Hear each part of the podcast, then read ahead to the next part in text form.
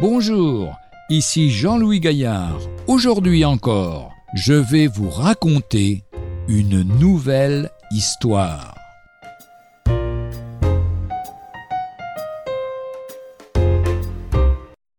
Une voix venue du ciel.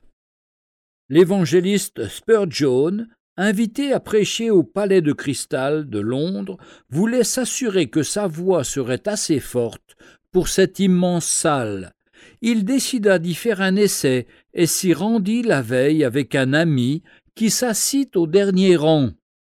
Du haut de l'estrade, Spurgeon prononça à voix forte cette citation de l'Écriture. Cette parole est certaine et entièrement digne d'être reçue, que le Christ est venu dans le monde pour sauver les pécheurs. 1 Timothée chapitre 1 verset 15. Il répéta le même verset, cette fois sans forcer la voix. L'ami lui fit signe que l'acoustique était bonne et il rentra chez lui, rassuré. Vingt-cinq ans plus tard, un homme très malade demandait à voir un pasteur. Ce fut Spurgeon.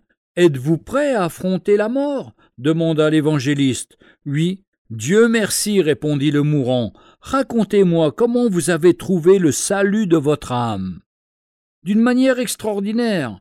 Étant plombier, j'eus une réparation à faire il y a vingt-cinq ans sous la coupole du palais de cristal. En ce temps-là, je vivais sans Dieu. Tout d'un coup j'entendis à deux reprises une voix comme venant du ciel. Cette parole est certaine et entièrement digne d'être reçue, que le Christ est venu dans le monde pour sauver les pécheurs. Ces mots atteignirent ma conscience et mon cœur avec une telle force, telle que le jour même je me tournais vers Jésus-Christ. Ainsi ma parole qui sort de ma bouche ne reviendra pas à moi sans effet, mais accomplira ce pourquoi je l'ai envoyé, nous dit Ésaïe 55, verset 11. Retrouvez un jour une histoire sur www.365histoire.com.